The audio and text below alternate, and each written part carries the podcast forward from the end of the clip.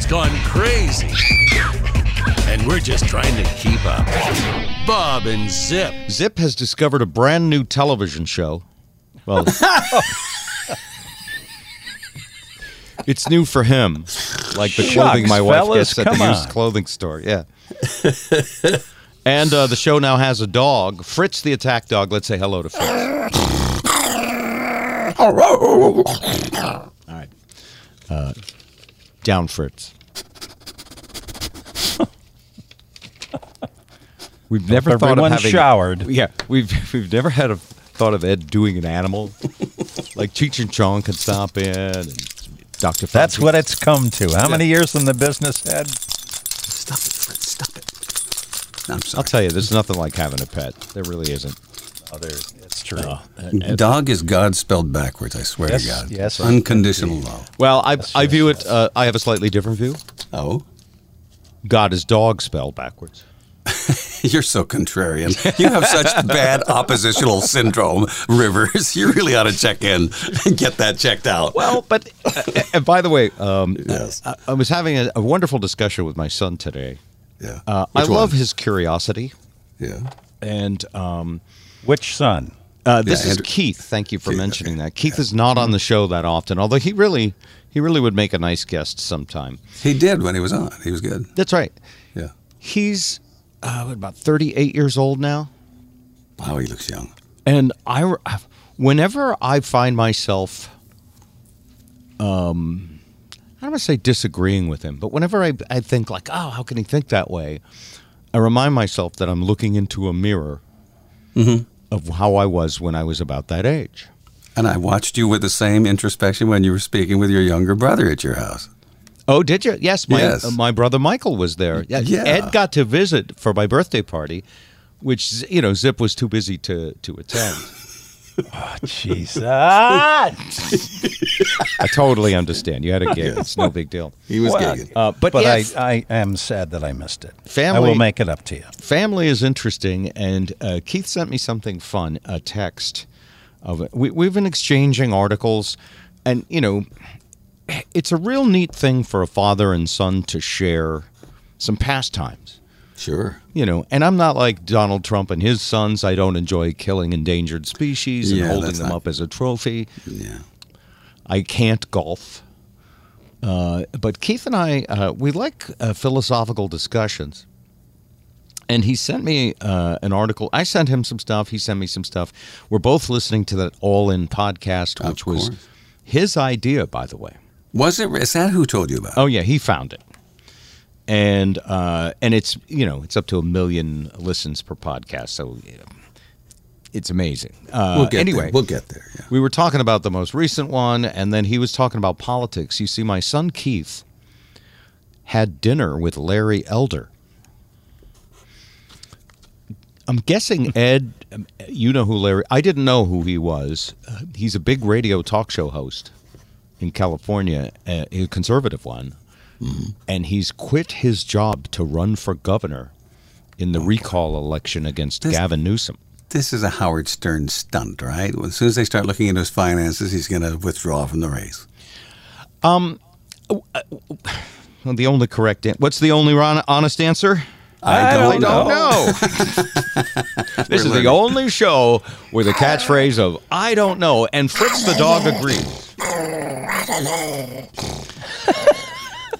I- I don't know that much about him. Um, yeah, I do know that these days I don't take anything at face value Yeah, you can't. unless I pay for it. So I was having this discussion with Keith about the fact that most people get their news from sources that don't charge them for it. Yeah, memes. Well, not just memes, but even the store the stories that are uh, put out on Facebook Sponsored. and various publications. Uh, in order to get clicks, they have to be clickbait. And Chumbuckety. Chumbuckety. Sounds And- like a Dick Van Dyke Yeah. tune. And so Chim, when, chim, chim, when I heard he was having a chance to have a dinner with Larry Elder, of course I had some paranoia about right wing brainwashing. But then I remembered one of my best friends Yeah. in Seattle was Rob McKenna, who was the state's attorney general, uh, ran for governor, argued in front of the Supreme Court, and a brilliant, wonderful conservative. I mean, a man I truly admire. And uh, Keith seems to feel the same way about Larry Elder. So I, I'm assuming. Uh, and by the way, the one thing I love about him is that he's a libertarian. Ah. So he's a radio host. He's an author. He's an attorney, a documentary filmmaker Wow. and uh, he started as a local show in Los Angeles, and and he quit his show to run for governor. So I, you know, I have to. Uh, I want to learn more, but anyway, he's talking to this guy, and we're passing um, information back and forth. And Keith sends me this article. Uh, it's from a publication called. It's not something I'm familiar with. Um, it's called Quartz. Have you ever read anything from Quartz? How do you? How are you spelling quartz? Q U A R T Z, not like a quart of maple syrup, which I'll be hawking on this show next March. Ad nauseum. yeah. Sure. Anyway, the article was called Cynicism Isn't as Smart as We Think It Is. I saw this posted somewhere. And it's, and by the way, I had just been telling them that anything you read for free is suspect. Right. I don't mean that anything you read for free is wrong. I just mean you should make sure you, you know, make sure you get lots of different points of view before you go, I'm going to follow that story.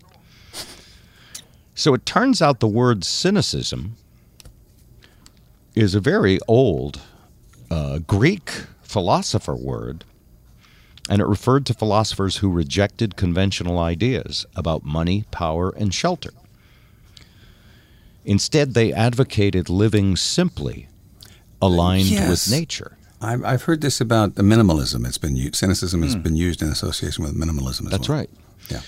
Uh, the founder of this uh, school of thought was antihistamines. No, it's antist. It it's, looks like antihistamines. Yes, I know. And I'm a fol- follower of Socrates. So, Socrates, so I know what you're philosopher from the Greek BC area era. Uh, he was a guy. It's ant, antis, ant, Antisthenes. I'm probably mispronouncing it. If there's a philosopher in our audience, Yeah. I'll be surprised. Well, But there is Zip is very somebody who knows who this guy is and how to pronounce it. Email us at show at bobrivers.com. Anyway, this philosopher lived on the streets of Athens, ate raw meat, and preached a life of poverty. And this is where the word cynic comes from. Well, today, cynicism doesn't mean anything like that. Cynics pride themselves on skepticism and their ability to be wary of other people's motives as a sign of discerning intelligence. It's the point of this article. Now, I'm not sure why he sent it to me, but I know that I, I I'm not a cynic, am I? Feel free to attack me now, uh, Fritz. you can start Fritz the attack dog.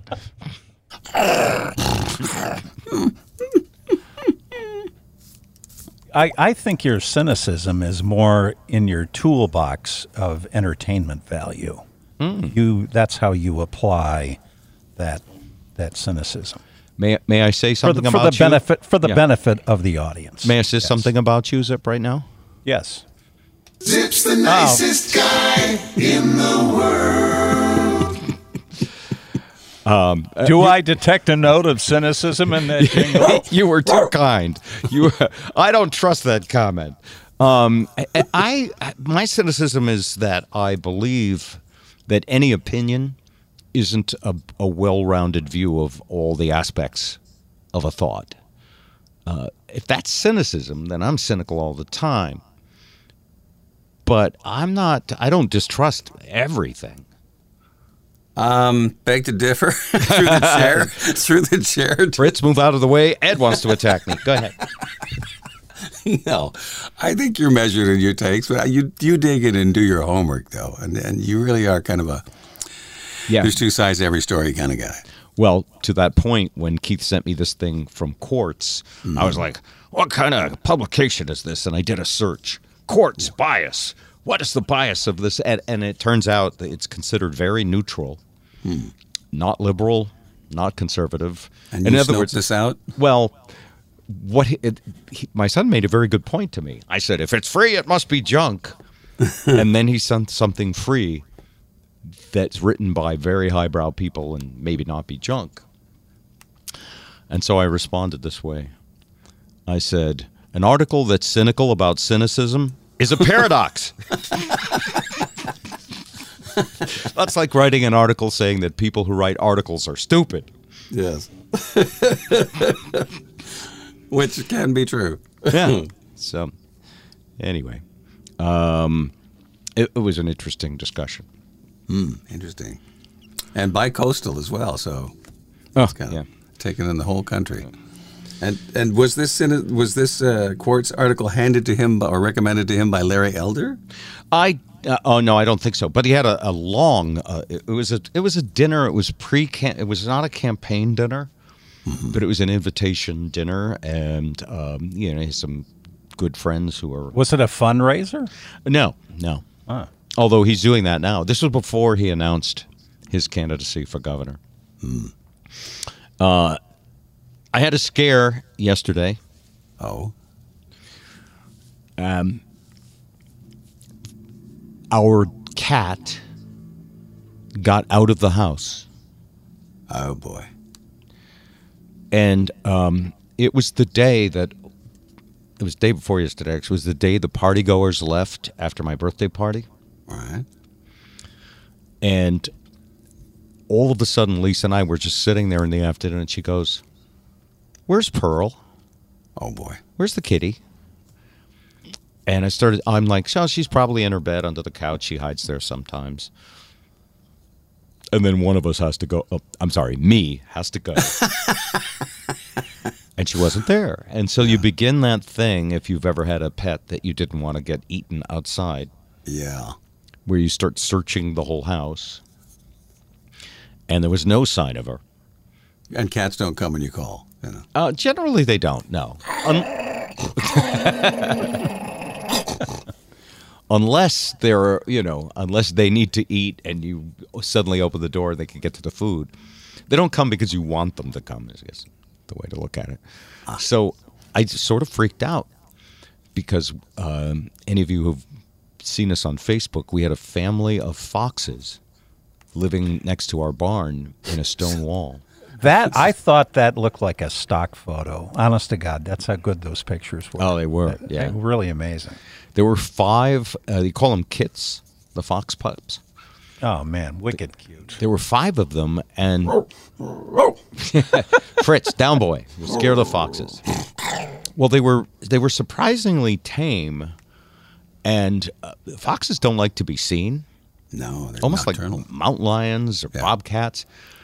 But the mom and dad fox would actually come out when you wandered near the den, and I think it was to distract you. yeah, that's a diversion. But Lisa was just like, "These are my friends. I'm taking pictures," and she took pictures every day, and some of them were just astounding pictures. Well, anyway, the cat's out and loose, and we have the the fox pups left the den about three weeks ago, so they're hunters now And hungry. and hungry. Yeah. So we have seven full-grown foxes Oh boy. on our property, and we have a cat. Think of it as the Kardashians with, with talent. Sorry. This is a cat that's hers whose name is Pearl. She's a completely, you know, bright white cat, Yeah, not hard beautiful. to find. Beautiful. So I started doing the thing. Pearl, oh, come on, Pearl, like she was a dog, but she isn't. No. And I hopped on the ATV and I rode around the field and I basically went everywhere because we've had a cat maybe like 30 years ago disappear. Oh boy. And I still remember the night it left. It was out front, and I was going, "Come on in." The cat's name was Windsor, by the way, which is the town we were married in. Of course, yeah, I was there. Come on, Win. Yeah, you saw the you saw the church we were married in. I Lisa Took a, did. Lisa took Ed on a tour. Zip. You're so glad you didn't come. Trust me. That happens to be the name I- of my hometown too, by the way. That's oh, why. is it? Oh, that's right. Yeah. So I, I'm doing this whole thing, uh, and I'm driving around, and I'm actually looking for some white fur like, seriously, I was more I was mourning and grieving already, and I was like, yeah. how do we let her get out? And then I was trying to figure out who to blame. Yeah. So human of me. Yeah. Must have been one of my brothers or sisters who didn't look when they opened the door. Uh. It wasn't. It must have been Lisa. What is that about human beings? Where when something's fucked up, there's this. Is it just me? No, it's an all of us. innate. No, you are correct. It is an innate need to find a, a, a culprit. A culprit. Yes. Zip, do you do this too? Because you're the nicest guy in the world. To you mean to uh, place blame? Yes. Uh, yeah, I mean I do. I suppose. Yes. I mean I am Said like not the perfect. nicest guy in the world. By the way, he am didn't. not. He, he didn't even want to blame himself, but he had to go no. for it. No, so you know what I mean. Like it must be somebody's fault, and it's never like it's my fault. First,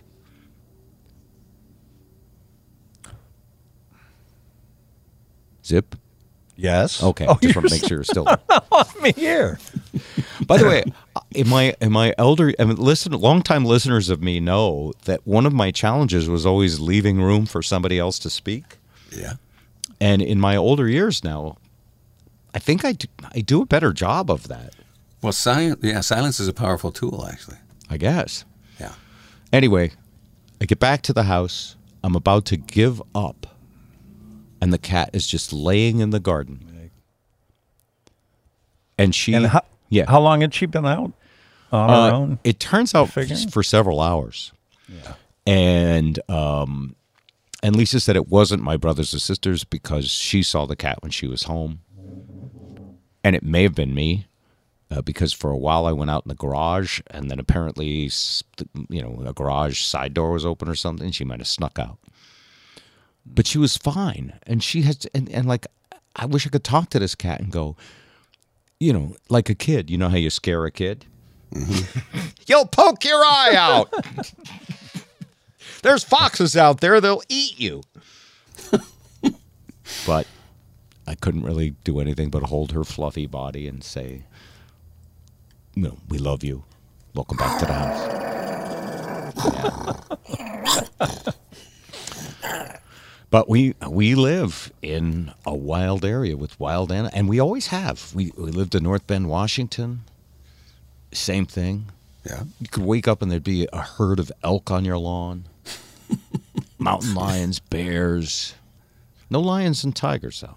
Well, if you call it mountain lions, lions. I do believe in spooks. Oh, I do. I do believe in spooks. You can't do lions and tigers and bears, though. We have to do lions and pigeons. You, you, can, you can in this part of the country. Lion? anyway, just a reminder to take care of your pets. Yes. I was terrified the entire time I was there that I was going to leave that door open. Boy. You were, so you were oh, thoughtful. yeah. yeah. Oh yeah. Yeah. I, that's. I would. I would never have gotten over that. By the way, was it worth it flying all the way to Detroit, taking a bus ride, and being at the party, and and then going right back home the next day? Well, Lisa made it well worth it. Hmm.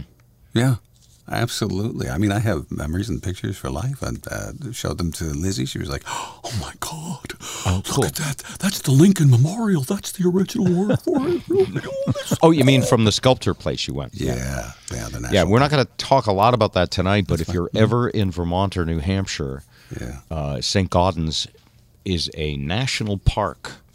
To uh, it's basically the home of Augustus St. Gaudens, who was one of the most famous bronze sculpturists in the world, and he did coins too, didn't he? Do Yes, the, he did. Lady Liberty. Um, la- yeah. He did some twenty dollar pieces. A, Yeah. a lot of famous coins, actually.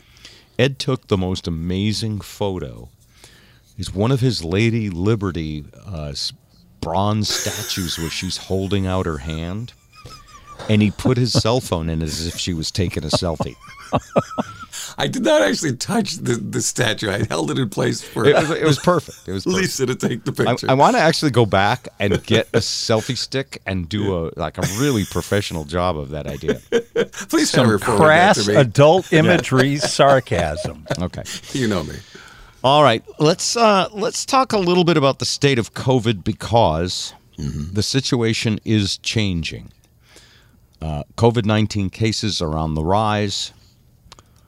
most severely in states with low vaccination rates, uh, but really everywhere. I was looking at an article from Massachusetts. They're on the rise in Massachusetts. Changes. Yes, Turn and get your shot. Changes. Come on, you rock and rollers. And, you. The question seems too. to, and by the way, Fauci, I got a bone to pick with you, but we'll get to that in a I'll second. pick this bone. Uh, the question seems to be, you know, how do you talk to people and convince them to get a vaccine, or do you even do that?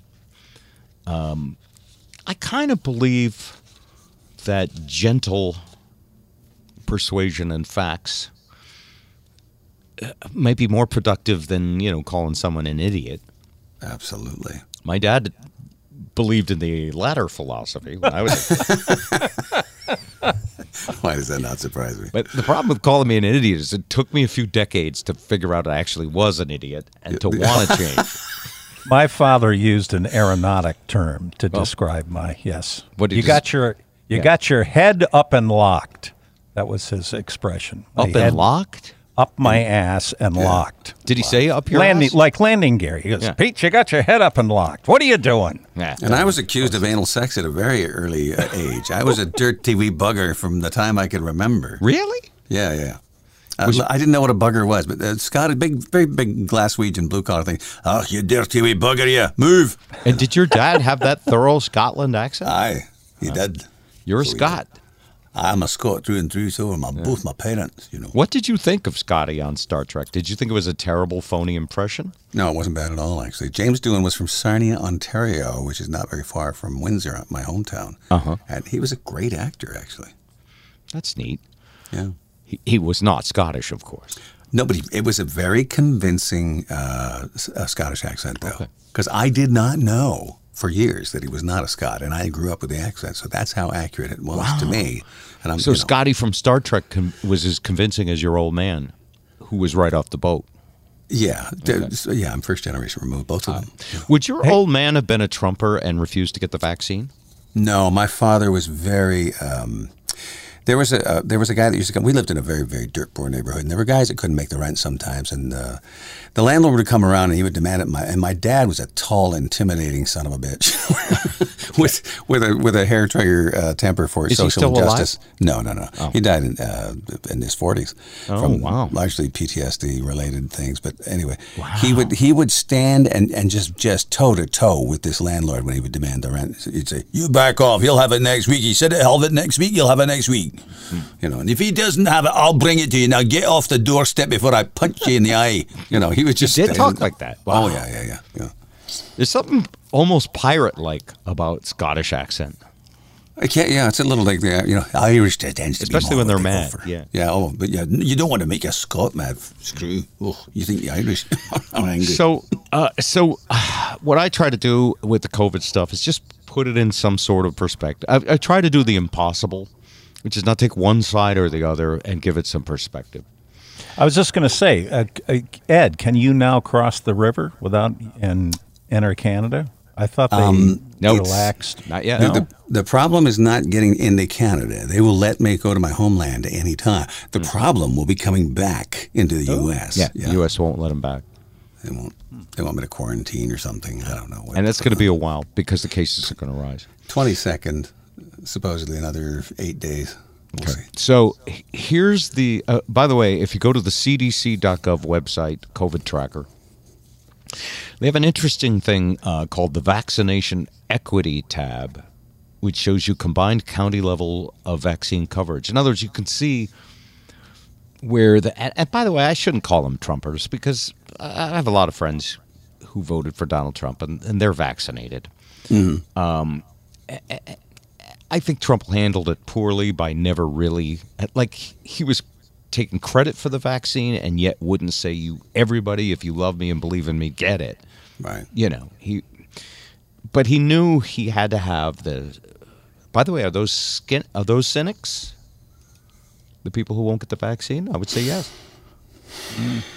Well, and you know, one one every vaccine has risk. Any vaccine of any kind has risk. Some risk, yes. Some risk. It Well, getting in your However car, minute- ge- but getting in your car, car has is risk a as well. risk. Right.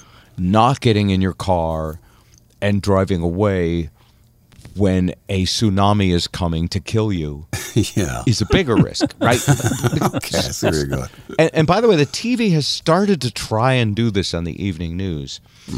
Uh, someone needs to shake Americans and say, okay, here's math, okay? Yeah. Breathe everything you do. Uh, People die on the toilet seat, people slip in the shower.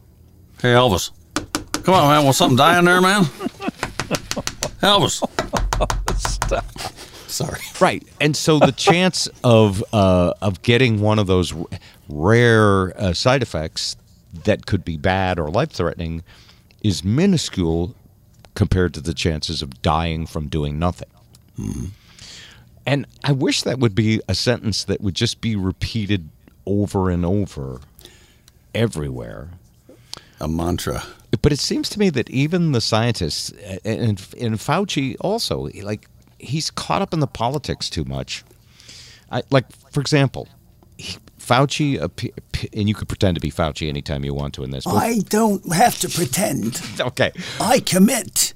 Fauci um, appeared to just get pissed off that Pfizer was saying there may be a need for a booster shot. And it was like, we'll be the ones that decide. Right. But the drug companies write the laws.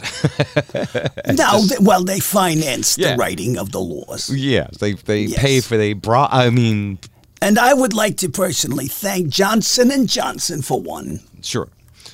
Well, there's another thing. Is there a, is there? A, I remember when my uh, brother said, "I think I better get the Johnson and Johnson because I don't trust this new technology." you know the the RNA, whatever they call them. Yes. He, in other words, he was doing the Fauci pokey. Yes, the doing the Fauci pokey. and look, science is science. None of it's perfect. None of it is without risk. Uh, I wish people could critically think like which is the least dangerous thing to do, and then decide to do it. So here's what's going on uh, in a nutshell: cases are rising, especially in states with low vaccination rates, but death tolls are not rising. They're creeping up a little bit.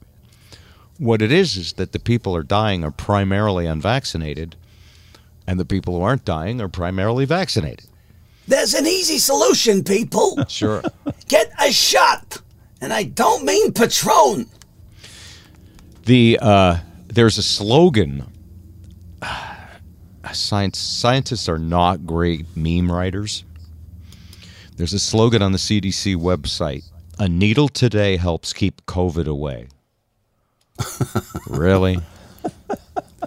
Billions of dollars of government funding, and you couldn't like, Sounds poetic to me. yeah. It rhymes. It's easy. People can get it in their heads. They What's won't. Uh, when looking at the seven day moving average, here's what you got. Uh, I'm going to click on it. Ah, this website doesn't work that good either.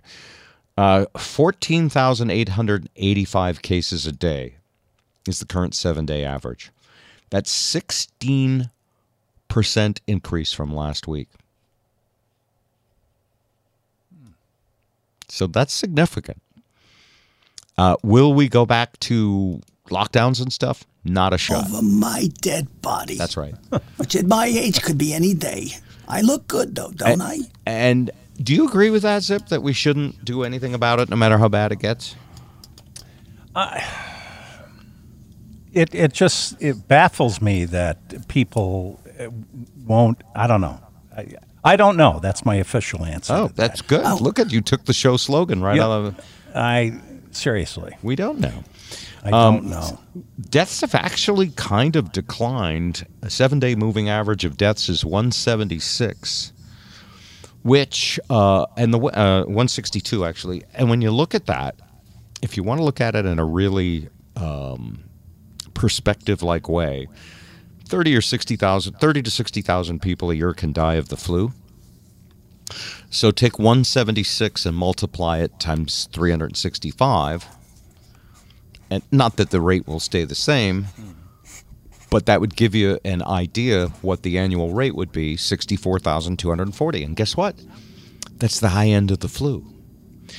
And so I'm going to say something that might be considered controversial to my extremely woke liberally type friends. Okay. and my Republican-y, um, you know, right-wingy friends might think that oh, I've finally seen the light. But this is really more the libertarian in me. At 64,000, when it's your choice whether you get the vaccine or not, Yes. it ain't no emergency. Yeah, Yet. sure as hell ain't. yeah, yet. Yet. Because um, you know what's a terrible way to drive? Uh, blindfolded? No, looking out the rear view mirror. yes. True that. In other words, you can be sure you didn't have an accident today by looking in the rearview mirror. And you can drive where you think the road is, Yeah. but you don't know you won't hit a brick wall. All right. Uh, I personally believe the Delta variant and who knows what other variants will result in that case number. You know, it's up 16%, and yet the deaths are down. Right. I believe that it'll go up dramatically, but that the death rate Well, full. We're America. I, I was going to say in our corner of the world, but, uh, you know, it's, Our financial freedom and our perceived entitlement to do whatever the F we want yeah, it's working against us. is more important than a small statistical number of people dying. Sorry, Fritz. I didn't mean to freak you out. so I don't think there'll be anything. I, I mean, I, I, I, unless there's a brand new variant that kills, you know, large numbers of people, we're we're done. Does anybody disagree?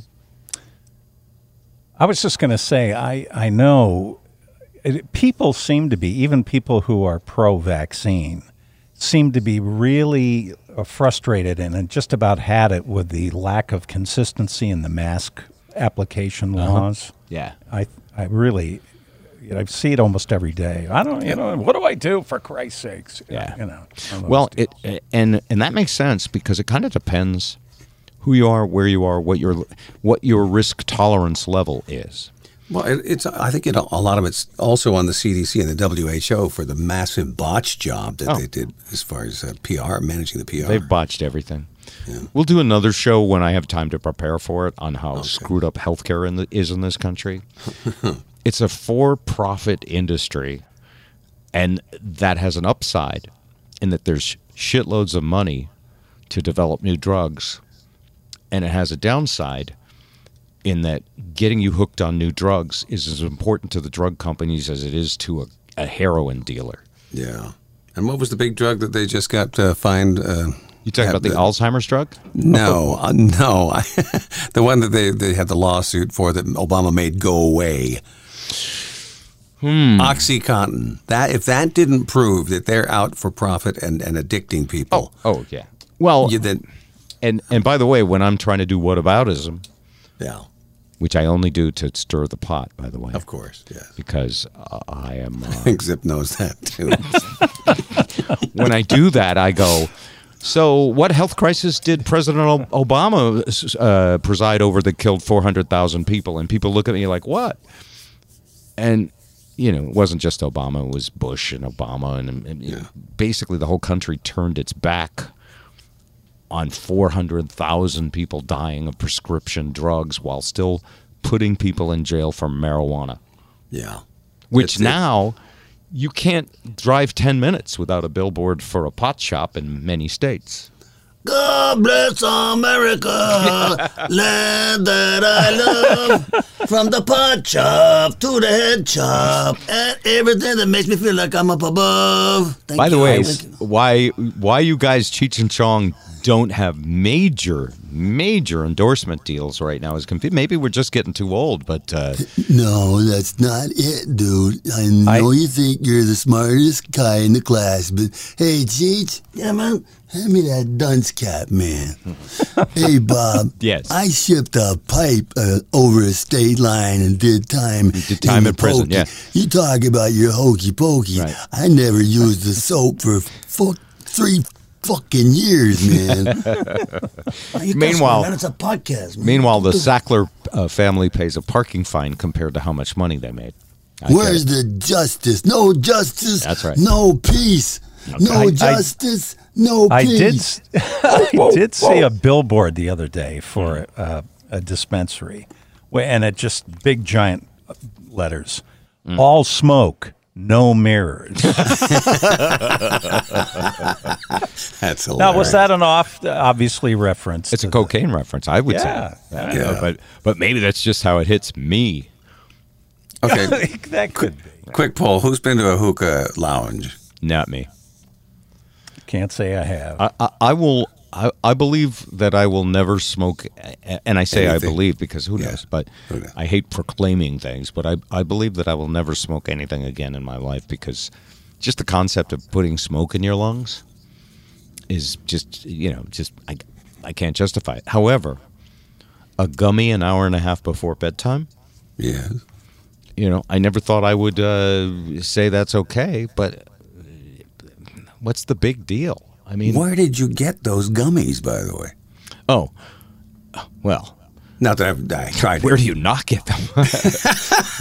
No, but It I mean, is. I live in It is Vermont, getting which is right next to Massachusetts, and Yeah. uh, my son lives in California, and my Okay, other son well. lives in Seattle. All right. So, uh, you know, and, and by the way, I I still worry because, uh, well, first off, I can't do the do the get high thing. No.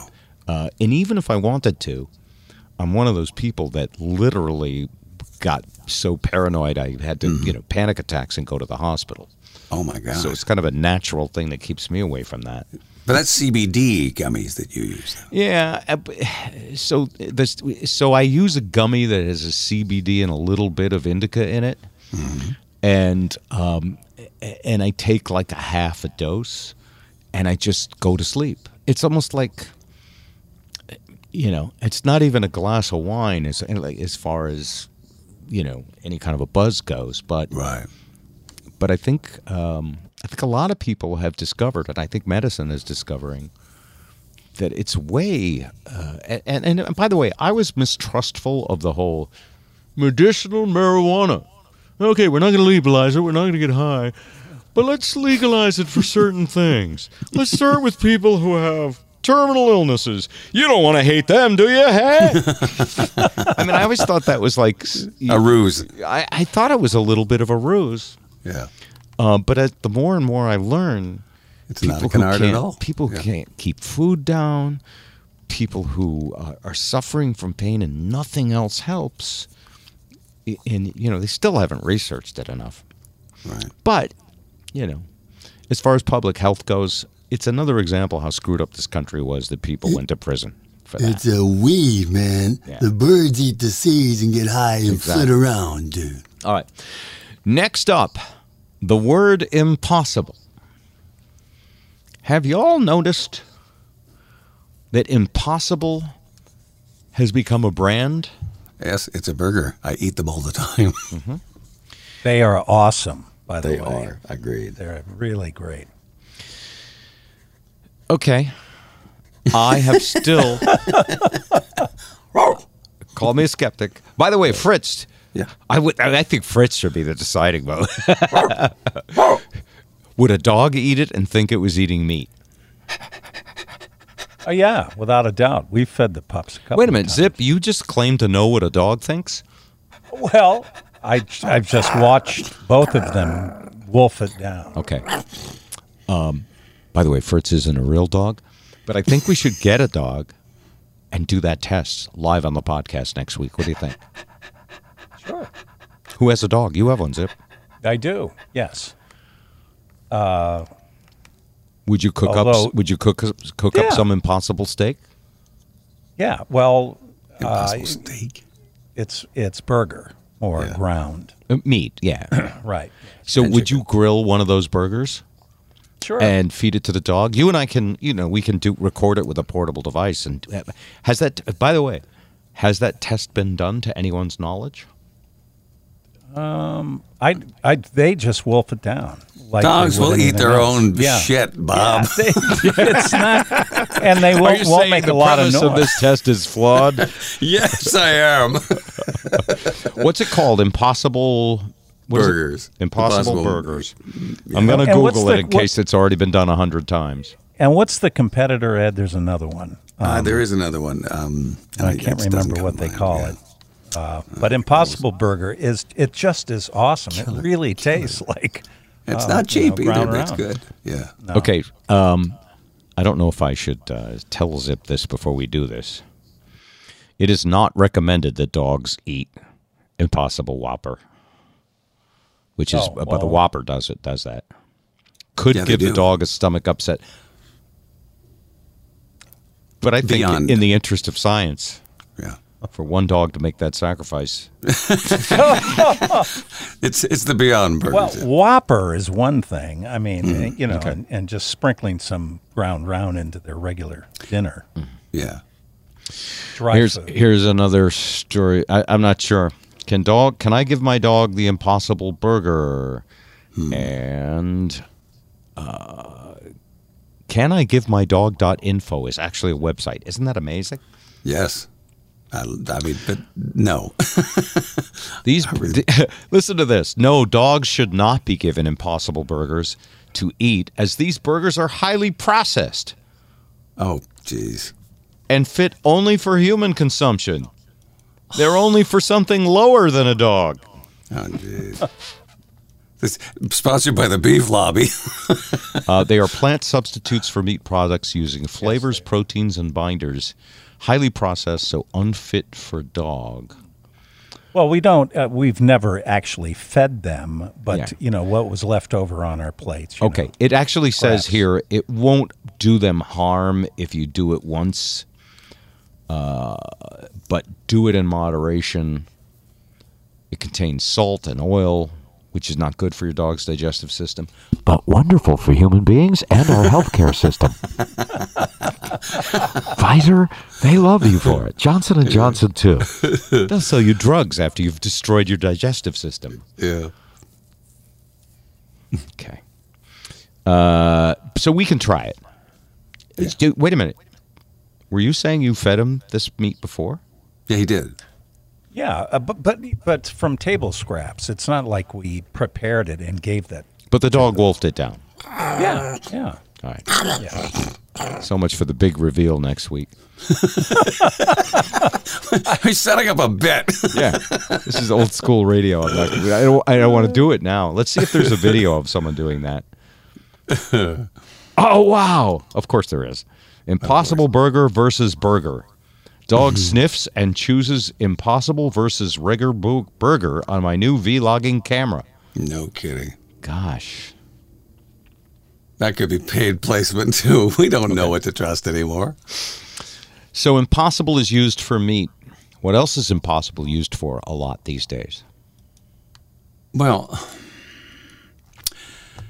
uh, opinions on on uh, either you know Fox or CNN or MSNBC. It's always you know that impossible or absolutely. The other one that g- gets me next to impossible is absolutely because there's no room for gray area in absolutism. But that seems to be the response of every guest that this interviewed on liberal media.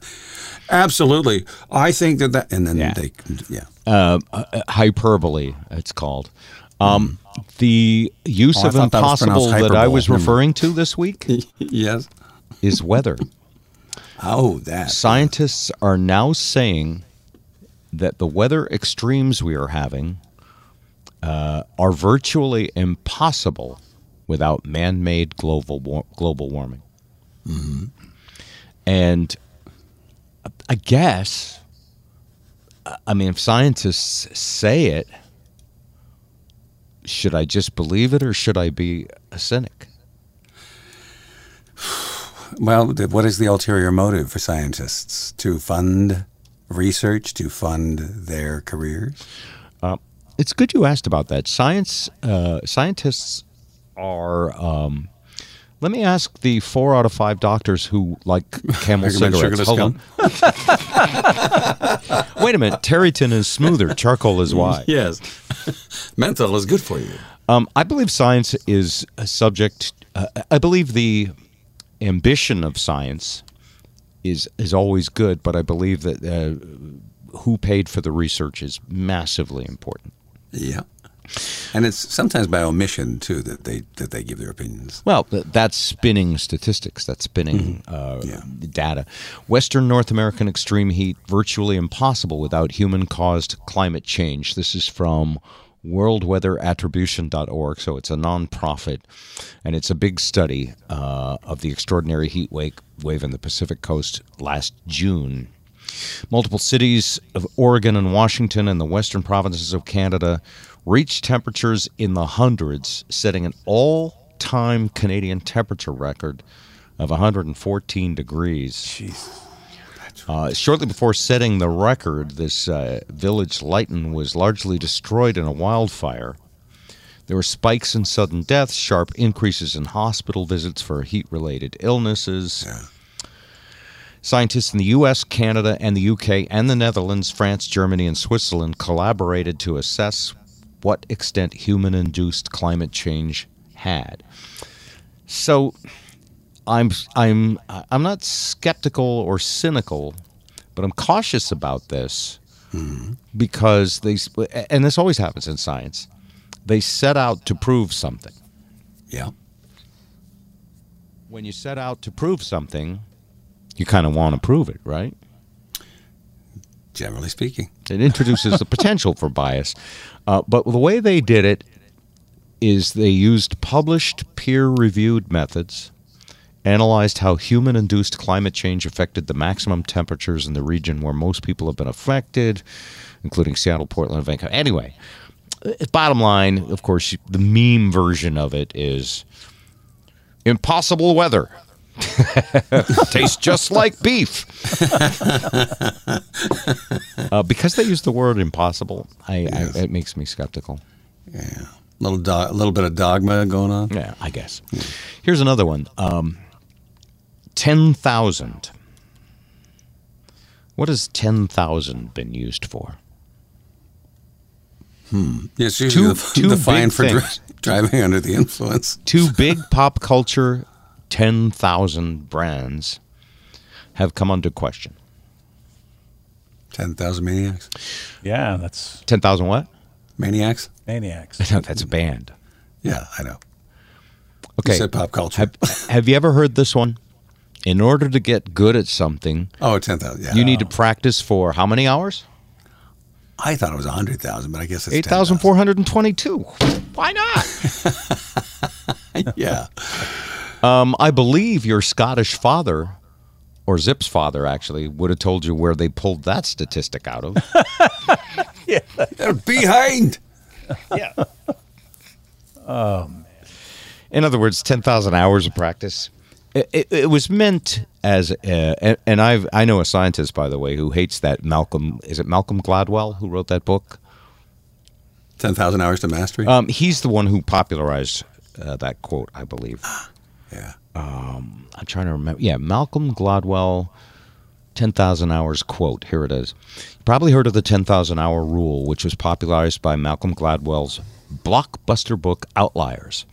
As he tells it, the rule goes like this it takes 10,000 hours of intensive practice to achieve the mastery of complex skills and materials like playing the violin or getting as uh, smart as Bill Gates. Then how does a five year old get, get, get up and play Sally Gooden like note for note in perfect meter? Well, and that's it. But according to science now, it's a bit more complicated than that. Um, it turns out there's another important variable. How good a student's teacher is is one thing. How much natural talent you have. Uh, but there's a thing about practice that I was taught by a teacher uh, that wasn't in this book at all. And that there are different kinds of practice. It isn't about how many hours. In fact, I had a piano teacher who said, I don't need you to practice for hours. Practice for 30 minutes every single day. Yeah. And the brain science behind that is when you get tired, the practice isn't as good It's the law of diminishing returns. at that, and that actually your brain needs to rest after you try something. To and absorb. while you sleep, your brain is like street sweepers are going through your brains, getting the, the debris off the mm-hmm. roads of the new neural pathways you created. Yeah. De- literally detoxifying. Right. And by the way, I'm highly skeptical of that because I've not seen films of these street sweepers. but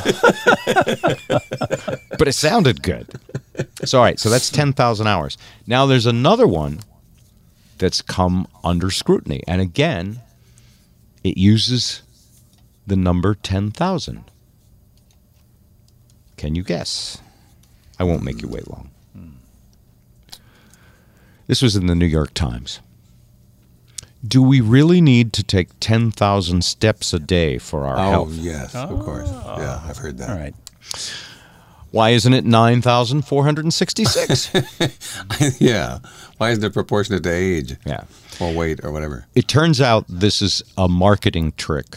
Ah. Which, by the way, Malcolm Gladwell was a marketing trick too. There isn't science behind it. According to Dr. I-Min Lee, a professor of epidemiology at the Harvard T.H. Chan School of Public Health, sounds impressive to me. uh, the 10,000 steps target became popular in Japan in the 1960s, and guess why? 1960s. Yeah, um, a while is it because it was, no, I don't know. Oh, the um, President's Council on Fitness or Ah. something. Uh, it's sort of like that, only it was Japanese. Uh, in, in 1960 something, 64 Tokyo Olympic Games, a clockmaker, hoping to capitalize on interest in fitness after the games, mass produced a pedometer with a name that, when translated from Japan, resembled a walking man. It also translated as 10,000 steps meter. And people took that to mean that you're working to get 10,000 steps on that. And that alone got it started.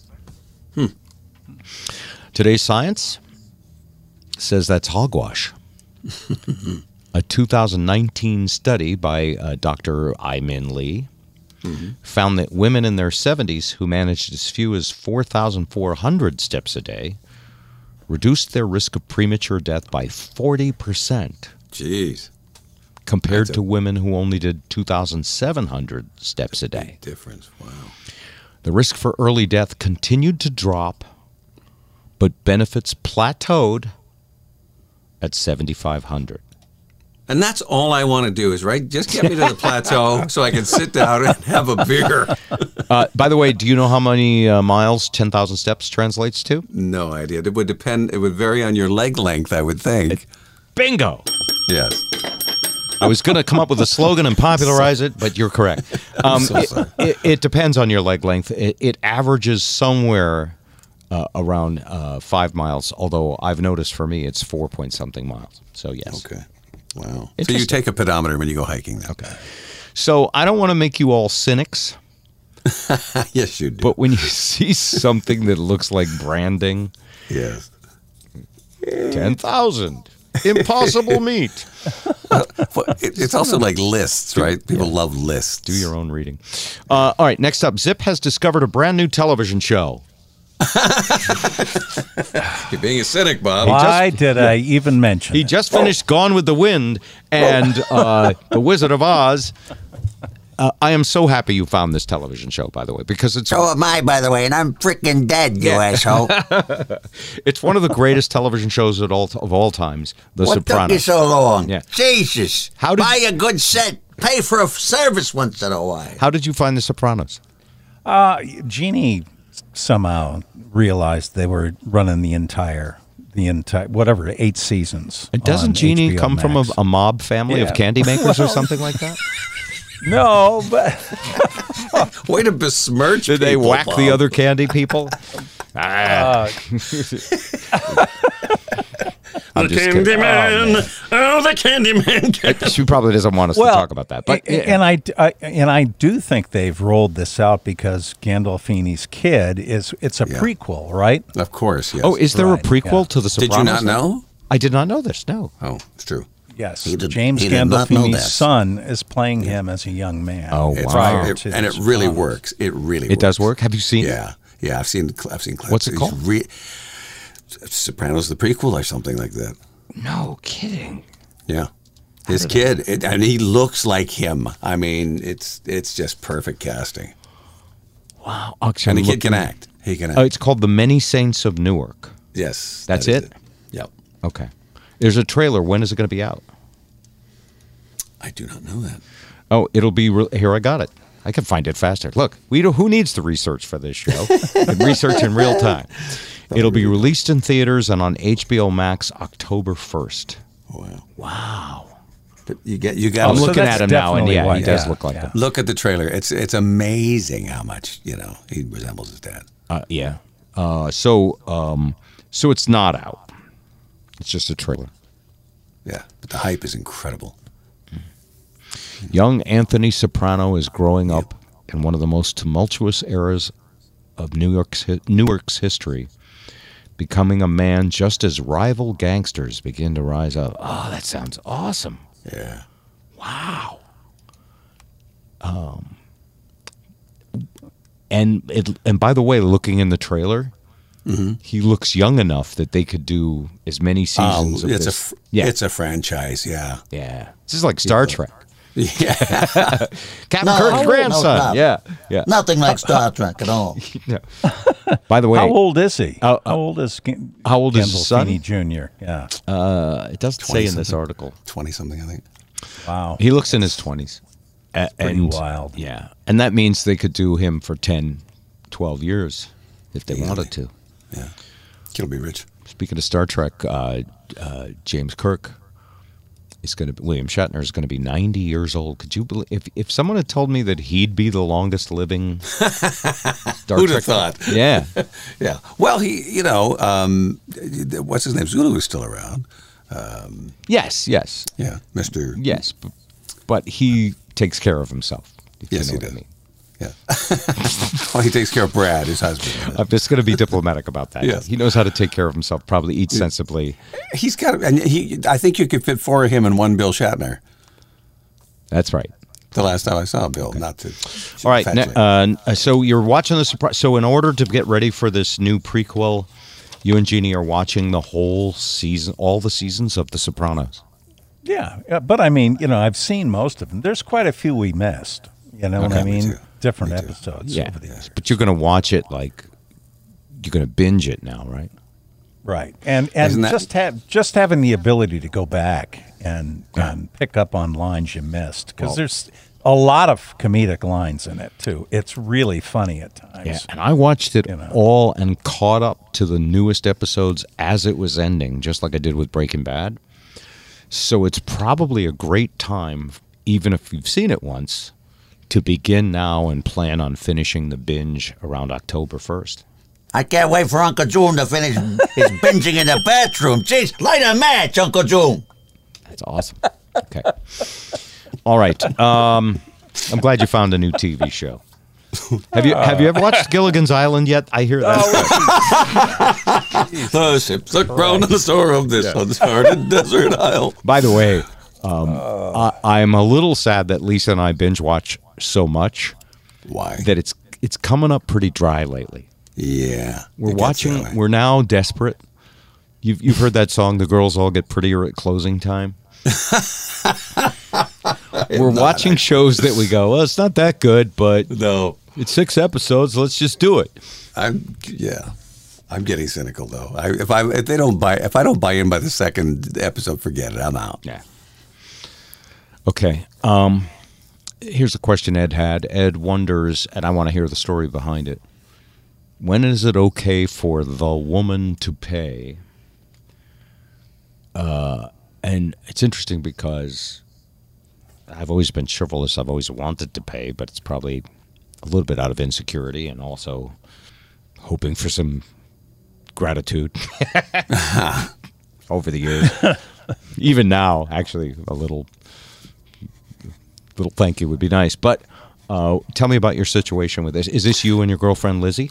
Yeah, yeah. Because uh, my buddy Dave, who is um, a guy that puts on you know big shows uh, for corporations and stuff like that. And I used to he used to use me for voiceover a lot, and it doesn't happen that much anymore. But he, we've become main and be, became and have stayed good friends. So when he and the wife uh, like to come downtown, they usually call me. They swing by, they pick me up, and we go out for dinner. He had his son this time, and so he said, "Well, we'll just meet you at, at Mercury, which is a little place in Corktown, which is the Irish enclave." And I, you know, so I'm, I'm going, "Well, Dave," and he always, you know, Dave just picks up the tab. It's like I can try, but he just waves me off. So, uh, I, but this time I got a guest, and it's not just the three of us. It's, it's got the son. So there's five people there. So I'm, I'm thinking, and I say to the waitress, I mo- motion to the waitress. I point to Lizzie. I point to me. I say, "Would you mind writing us on, on a separate check?" And she said, "Well, I'll, you can figure that out at the end of the meal." I said, "Okay, fine." So I, I motioned to her, and she said, "Well, no, the the young lady just has already given me the card." And I'm like, oh, jeez, you know. So she picked up. Not, I thought she, she was picking up um, uh, my, me and um, her and uh, my tab. She picked up the whole table. Oh, And I and and, I- and I turned to his son, who's you know a man in his mid twenties, and I said, uh, th- "In my day, this wouldn't have happened. we you know we went the men, the guys always paid." I said, "It's it's a whole nother ball game now. I guess I'm supposed to just go along, but I you know." you felt uncomfortable. A, a little, a tiny bit, because I you know I, I had wanted to pick it up, and uh, I, I just surprised the hell out of me. I mean, I, I wasn't even going to pick up the whole table. You weren't. You wanted to. Pick, No. You wanted to go Dutch. I, I was going to try and do a Dutch thing, and she just ace, aced me. You know, You're Scottish and you're Canadian, but you wanted to go Dutch. because I know he wouldn't let me pay for them. You know, because he does. He's, he's very well. Well, he's uh, So very, it made you, know, you uncomfortable Uh, my- that just- your it was- young, it was not- beautiful girlfriend sort of. And by the way, Lisa and I do this. Lisa does this sometimes. yeah, Sneaks back and gives someone the card and says, "I've got this." and I've done that. Yeah, You've done it too. Hmm. So, I mean, what's the big deal? Why? Why do you care? I, I would just like to have known going in so that I could uh, not not you know dr- be slack jawed at the table in front of my friends going. WTF? I mean, she does pick up the tab a lot of the time. Uh, Hmm. She's got a good job, though. I- I- She I- does. Yeah, she does very well. We won't talk about her job, right? she, she she's not in the sex trade, kids. just, just, just for I wasn't for- implying anything about no, that. but I mean, people's minds run wild, you know. However, But yeah, is that a does- yes? We won't talk about it. We, we, we can talk about it. She's she's a horticulturalist. She grows things. Yes, yes, she does. She does many jobs. Does she actually. turn them into gummies, or does someone else do that? I think that's out of her hands. I think she she's a, Yeah. a raw product supplier. It's She's a horticulturist, hers. which is in great demand these days. If you're in one of those 36 states that have Yeah, lots of horticulturist job openings. It, it's legal. Is she yeah. okay with us talking about that? Um, I I don't even know. I Okay, really so this is the part where you check first. Yeah. Okay. Uh, well, she's out there on the couch, probably watching TV. Is she around? Can you go ask her She, and come back? she's around. Um, if she says no, I'll edit it out. Oh, okay. Look, hold, hold on. I don't have Oh, an just go set check. headphones. No, I So got I'll in trouble a couple of weeks ago because we mentioned something you were doing, Yeah. and I should have caught it. And I Well, that- ended that up, was- and I ended up having to edit it out. yeah. Uh, I sh- I'm sure she'll be fine with it.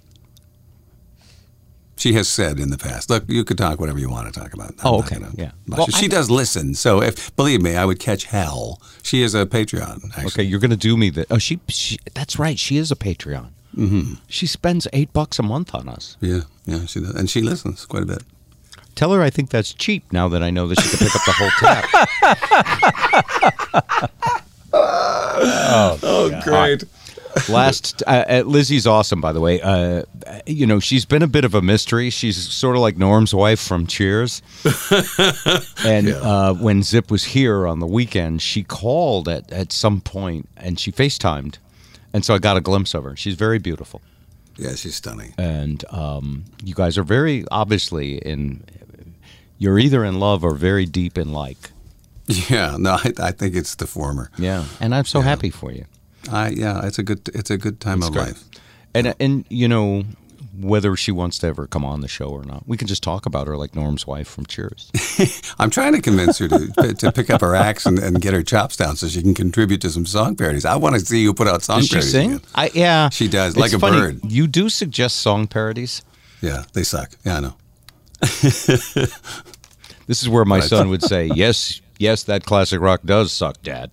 Um, but it, it- it's it's not that they suck. I I, I for some reason I'm less interested in song parodies now, and know more you, interested. we talked about that at your house. Yeah. more interested in real music. Like uh, for the last two weeks, I played some Christine Ohlman to tease that she was going to play at my birthday party, and Boy, some good. people really liked her. So I'm going to play another song at the end of the podcast. Please do. Yeah. All right, last topic, and I hesitate to talk about something like this because it's we're not experts. But then, after being disappointed by so many experts over the years, and knowing that opinions are like the exit ramp from your body, from your digestive system, The exit ramp. Yeah. Wow. I think it's okay for us to talk about our opinions on this, and what we're going to say is just, just opinions. Um, inflation is continuing to rise, and as I watch, and by the way, do we care about money? Well, we're men of a certain age. We have, you know, some 401k. We have, you know, we're all concerned at this age about Outliving our dough. whether we outlive our dough. We've already outlived our usefulness. At our youth. Yeah, at our youth. and for myself. we've also been around for enough decades that we've seen inflation. Hell yeah. We've seen the kind of inflation that most people weren't born for. No. And we've also been around long enough, at least, yeah, I think we all have, that we've seen crashes, disasters, and we've watched analysts say, it's temporary, it's no big deal. This is just a blip. Remember the dot com crash around the year 2000, 1999, 2000? Yep. Like, uh, stocks can only go up from here. Whoop. Buying opportunity, they're going down. or the mortgage crisis in 2008. Y2K. By the way, uh, prices. Uh, this was just reported. Let me let me see if I get the exact date on it. The most recent monthly report, July thirteenth. So we're recording this on the fourteenth. Right. Prices rose five point four percent year over year in June. That is the largest spike since two thousand eight. Questions are mounting as to whether inflation will be here to stay. Hmm. What's wrong with that headline? I heard a bunch of. I heard. I heard a lot of cold water thrown on that. that those stats earlier by today. who? Just talking about. Well, uh, somebody from MSNBC. I must admit. What did but talking about. Well, they were just talking about supply chain issues and the fact that you know con- uh, the uh, demand is far outweighing supply, and the whole chip thing with you know automotive industry, Mm-hmm. all those things. So they think it'll it'll seek its own level. I mean, prices won't completely rebound back to where they were, but Here's here's uh, CNBC said this. We expected a pop in inflation like this. Right now, it's really uh, remained steady in the boat. Don't read too much signal out of any month of data. Oh, I'm sorry. I thought that was last week. That was 1928. Excuse me. oh, you bastard!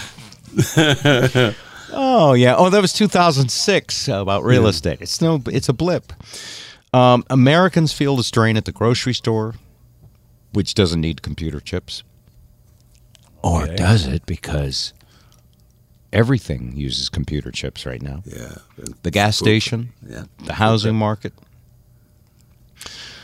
uh, airline tickets, rental cars, lumber. Yeah, it's just a few isolated little things that we hardly need at all. All of life's essentials. Yeah.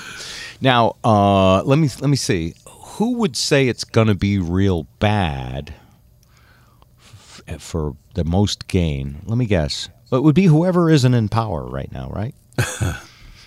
oh, Republicans. Yes, uh, they say the Fed is behind the curve We need to acknowledge that inflation is with us and it's more severe than it's expected. The Fed has assured us that it's all transitory. I remain concerned that they put themselves in a position of being behind the curve if they're wrong. All right. So I remember I said we were just going to give our personal opinions. Uh, but this will go down. Uh, by the way, I, I gave the opinion that the coronavirus would be no big deal. It wouldn't be I- bigger than the flu. Did the same. And then I quickly said, Who was that guy? A few weeks later. Who was that masked man? So your opinion goes on your permanent record, just like that time you got detention in third grade. Uh, my Have that opinion is my opinion. Uh, you want mine? You want me to go last or first? It's your show, pal. It's not my show, although I do take over everything. You're right. no, no, real free.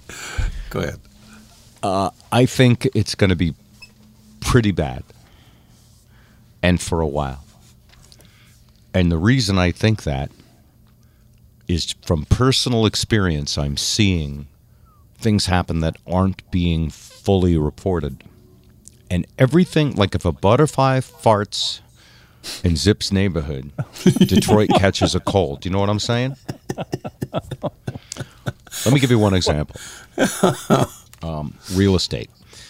Now, to me, real estate is like adult movies are for some guys like Zip and Ed. I've always been fascinated with real estate, and Lisa and I never stay in the same place for very long. In fact, this Vermont place is one of the longest uh, that we've stayed in a house. Right. Six going on seven years. Seven years is our record. And um, I'm worried about the weather we're experiencing, the excess humidity, the crazy heat. And I've been looking around going like, well, where would you want to live? And not now, but you know, years from now or whatever. And as I looked around, I noticed that real estate prices have dramatically exploded in the last year and a half. You ain't whistling Dixie. Some of the fastest rises I've seen. Uh, I looked at like a house we used to own. Mm-hmm. I'm like, damn. I saw that actually. Right, I showed you that, didn't I, when you were here? Yep. And and and I and here's why that freaks me out. Oh, by the way, if you're trying to buy a house now, I have some friends who just sold in Rhode Island and moved to Maine. um, they were worried about selling, and I was like, "You're going to have multiple bidders on day one. Your house is beautiful, and you're two blocks from the beach in Rhode Island. You, you, you don't even think about it." And they had multiple bidders, and it, you know, You're it was sold in a day. Um, and they moved far away to Maine, and they found a beautiful place. And, and by the way, a lot of people go to Maine because the taxes are lower. Mm-hmm. We're in Vermont, which is not great. Just over the river in New Hampshire, a little bit better. No income tax. I missed that about Washington. Anyway, here's the thing all of these people stretching and doing bidding wars to buy the biggest house they can and there's tons of moving going on. I I think it's I think this is crazy, but I think staying inside in the same house for a year and a half made you want to move. Hmm. For a lot of people, Really. and um, here's the thing. Mostly away from your family. well, could be that. it just could be. Remember, pent up demand to get that out of the house yeah. Meant get out of the house, get to get a different one. Right. Also, life is short. You could die at any time from some pandemic. If you've always wanted to, you know, move or you've been thinking about it, you know, why wait, right? Well, well everything within a, uh, within pardon the expression pissing distance of Manhattan just sold uh, as soon as the pandemic you know was established. When it when it hit hard in New York, everybody right. said, "Screw this! I am out of here." Yeah. Uh, and there is a fleeing from the cities, but city prices are not depressed. Uh, well, a commercial in New York has fall was down. You're talking for- for commercial, time. but that's Yeah. because Jeff Bezos now owns everything. It's not, Right, uh, yeah. Uh, commercial real estate is a different, a different story. Mm-hmm. Uh, but that's because all those companies are being bought by Amazon, and it's only one company now. right. So here's the thing: every one of those big mortgages is either and it, by the way, some people are buying with cash. Yeah, that's a great way to launder money. Yes. Um, all this is more debt that people have. It's great for the banking industry, but it's it's a huge piece of inflation because every new house means you need to buy something, you need to fix something, you need to build a deck, which increases and exacerbates the shortages of everything else. And here's the psychological component of it. Once companies get used to charging a higher price, how often do they go, let's lower it? What's the expression? Never. No, uh, never if they can, unless they ha- are forced to by competition. right. And so, uh, I, I just so many things are more expensive. I don't think it's just a supply chain. I think too many forces are in. There's too much momentum for higher prices. When we flew to Los Angeles, mm-hmm. airline prices were like fifty percent higher. Yes, because they've got to make it up. But all that down. exactly, they need that. that- These boards of directors aren't like, well, mm-hmm. let's be kind to the people. No, Bullshit. Plus, I believe there's more collusion than ever in our world. I believe we've come through a period, of the, and I don't blame Trump. He just took advantage of it very well. I, I believe we've come to a period where, you know, kindness is really too expensive. Uh, and so I, I'm pessimistic, I guess, about this being short term. I, I kind of picture 6% mortgage, because when the economy steamrolls, the only way to put on the brakes is to raise interest rates. Not a popular move. Not No. so, but but anyway, uh, I hope I'm a hundred percent wrong, but I'm on the record. It's on my permanent record, just like that time I had detention in fifth grade. Uh, everything costs more. Everything costs more right What do you think, Zip? Uh, I'm I'm pretty depressed after listening to Bob. Sorry, yeah.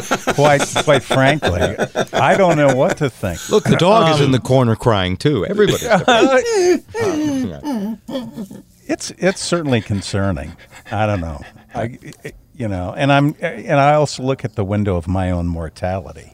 You know Yeah, what I yeah, mean? that's right. Like, how, how, how is this going to play out within ten or fifteen years? Oh yeah. No. Yep. No, I'm depressed. Yeah. no, so I, I mean, do, see the fact that CNBC says cheer up and keep investing. That's their job. Yeah. It is their job. Uh, all right. Well, that was bummer. All right.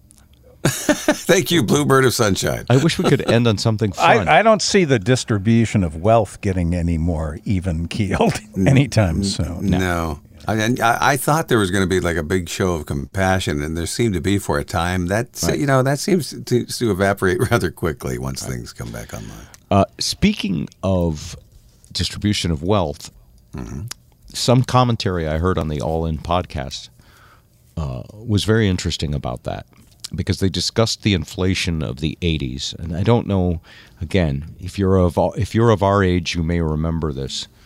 Uh, my first mortgage had an interest rate of 15.1 percent. Yes, it's crazy. right? And I didn't know better at the time. I was just like, you know, Sure. I'm 26. But, you, but your retirement plan could be a few bank CDs. That's right. You actually you could get, but but again, everything was going up in cost so Yeah, fast that yeah. it was eaten up. But one of the things I, I heard on that podcast was that it's actually an equalizer. Inflation hurts the wealthy, but it tends to raise wages and even things out for the lower class. Hmm. Now, I don't know if I believe that. I'm going to say I'd like to see those stats behind. It doesn't sound right. Yeah. Uh, but I'm no expert on it. Would have to get a real economist to talk about that. It's Anybody know one? nope. No, I have scientist friends. I have Yes. you know various experts uh, in maple syrup and gun making. what a crowd you hang with. You and your highfalutin Oh, I friends. love a wide variety. I like diversity. You know how Yeah, is. I do too. Okay. But in this crazy real estate market right now, there's uh, literally nothing for sale. That's how crazy people want to move. That I'm that I still haven't figured out. Uh, you know, the theory about the pandemic is one thing, but it's it's pretty nutty. Okay, uh, wow. So that was a pretty long one, right? It's it's made it easier to give stuff away. I will say say what that. has made it easier to give? Stuff? I, I think that the um, the the realization of how many people are this is devastated has made it easier to just donate things rather than sell them, sort of th- sort of thing. Oh, what things? What do you mean? Just, just divesting of, of old electronics, of, of clothes, of uh, you know all this Oh, oh, excess oh. stuff. Downsizing. Downsizing. Are yeah. you doing that? Oh, d- big time, yeah. And Lizzie's helping me too because she's kind of a you know crunchy hippie chick. You know, less is more. So She's uh, she's a Greek cynic from uh, before Christ. she is. That ties it all up in a neat little bow. All right. Well, make sure she doesn't mind that we mention that she's in the horticultural business. yeah, she's a botanist. Uh, uh, absolutely. And uh, for all you listeners, thanks for tuning in. We're going to play some Christine Ohlman right now. She did play my birthday party. She was awesome. Killed. I did have her permission to record. Uh, and what I said was, I'll just, you know, nothing without her permission and her consent, but I should have a, a music video. You know, I said, whatever I do, it'll be better than the YouTube videos people put up with their phones. Right. And so I'm going to try and pick one or two songs and share them with everybody who listens. And uh, and uh, I did say thank you to every single Facebook happy birthday wish. Wow. It took me 4 days. God bless. Seriously. Servicing the fan base. We God that. bless me, thank you because it was all Catholic guilt because after I talked about it, Yes. I sat down. Well, two things happened. One, my wife said, Aunt Arlene says she wished you happy birthday on Facebook, but she hasn't heard from you. Oh boy. And I was like, oh, Aunt Arlene is in there? And then it was like, you know, cousin Greg was said he said hi to you. Sometimes if they don't get to me, they go around me and go to Lisa. That's that's you know that's what they do with a lot of guys, And so, high profile guys. yeah, and so on the first night, uh, Lisa went to bed. She'll go to bed at like ten thirty, and sometimes Mm-hmm. I'll, I'll read, stay up till midnight or whatever. I sat there and I said, "Oh, let me go to Facebook." And I started. First, I started with a cut and paste. Mm-hmm. Hey, thanks for the birthday greeting. Have a good one. And then I thought, that's too impersonal. So then I went, Mike, thanks for the birthday greeting. Have a good one. That works better. Oh and boy. then when and and I did that only when people just said happy birthday and they didn't say anything. right. But then the, my guilt totally took over. And as, if someone said something specific like, "I was a Win a Girl Wednesday on your show 30 years ago," I can't just say, "Hey, Arlene, thanks for the birthday greeting." Are you still hot? No. I'm, Oh, well, that's all did occur. Uh, but what I said would say was, "Wow, that's cool. How did the date work out? Appreciate the greeting." You know, and so and, and so my and my intent was to cut and paste, but I ended up not doing that. And I I don't know how many, maybe three or four hundred altogether. wow. Uh, but it was a joy because I really heard from people who'd listened for many years Yeah, it's very validating. I would think. and coworkers. The boss who hired me from CBS to Clear Channel. And I was like, wow, that's really nice of you to take the time. And then we ended up having a little conversation. And at the end of the thing, there was there's this one woman who uh, I can't remember her name, but she she literally wrote, "Well, after I heard you ragging about all the birthday greetings on Facebook, I was sure I would never get a reply." And sure enough, and and I wasn't ragging on it. I was just like, you know, it was, it was an abundance of blessings, an avalanche of blessings. So thank you to everybody. You can email us anytime, show at bobandzip.com. And uh, if you want to reach the dog, just just note for Fritz, for Fritz the dog. All right. You want to hear one more Christine Ohlman song? please. Absolutely. Here she goes. Uh, this is from the birthday party Sunday night in Springfield, Vermont.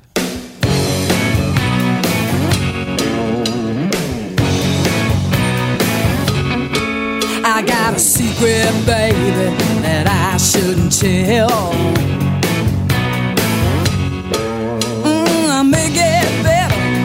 I'll never get well.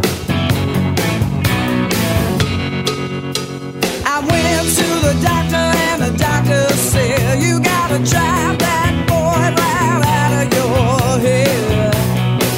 Now I'm walking on the back streets crying to myself. The love potion in my veins, I can't help myself.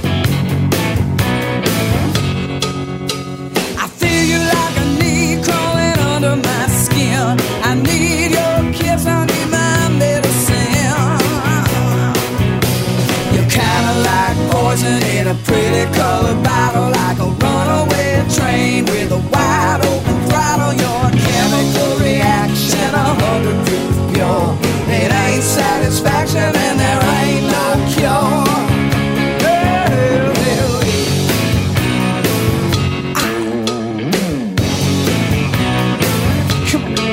I got a dedicated heart. There's nothing I can do about it. True fine thing, and there's no way I can live without it. You put a spell on me that's blacker than a cat, and oh baby, baby, baby, I like it like that. Yeah, you're kinda like poison in a pretty colored bottle, like a runaway train with a wide open throttle. Your chemical reaction, uh-huh.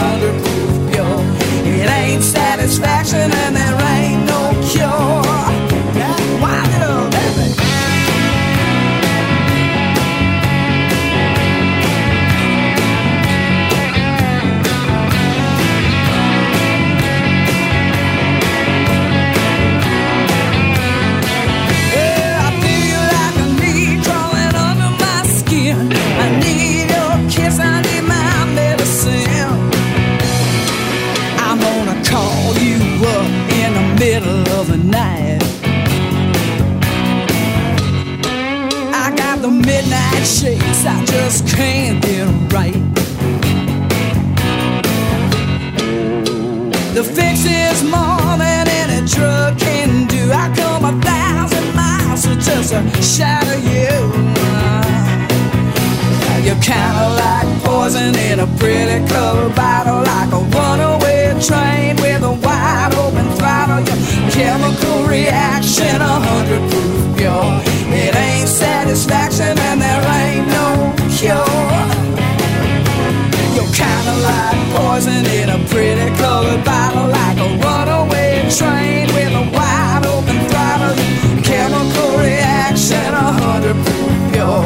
It ain't satisfaction, and there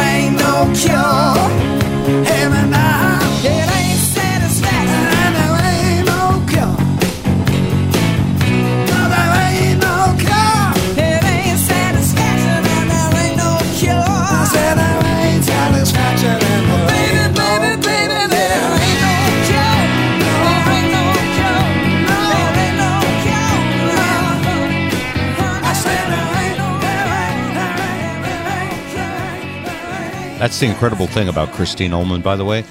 She's a songwriter. Does she ever? Like when I first saw her, I had no idea who she was. That she played with my friend Cliff Goodwin from the Joe Cocker Band. Right. He also played with Robert Palmer. Anyway, name dropping Bob. Zip always says it. but when I saw them uh, before inviting her to the birthday party, I was listening and I was like, "Who does that song?" I I thought they were cover songs, so is writing down song titles with the idea of finding out who wrote it, and it was her. Wow. Christine Ohlman. Buy her album, by the way, because I'm so grateful she played at my birthday party. Uh, and if you can only buy one album, buy the one called The Deep End. That's the most recent one.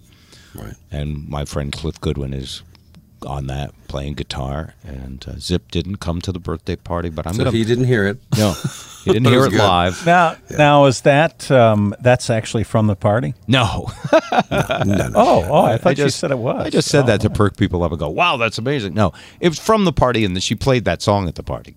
She's played with everybody. My God. Yeah. Think about it. If you're on Saturday Night Live, who don't you play with? Oh yeah, well, she's in the Saturday Night Live band. Yeah, Right. She's called the Beehive Queen, and she has this amazing beehive. And she refers to uh, listening to her music as getting going deep in the hive. Ah, yes. She lives in a very deep emotional place. Yeah, oh, she's amazing. She really was uh, absolutely spectacular. She's a blues legend. uh, in my view, very underappreciated for how great she is. So, but I would say that about anybody who played my birthday party. So if it could be some sort of crap band, it would be fine. Yeah. anyway, plug for Christine Ohlman. Thank Great you, everybody. Band. Take care. Uh, cheers next week.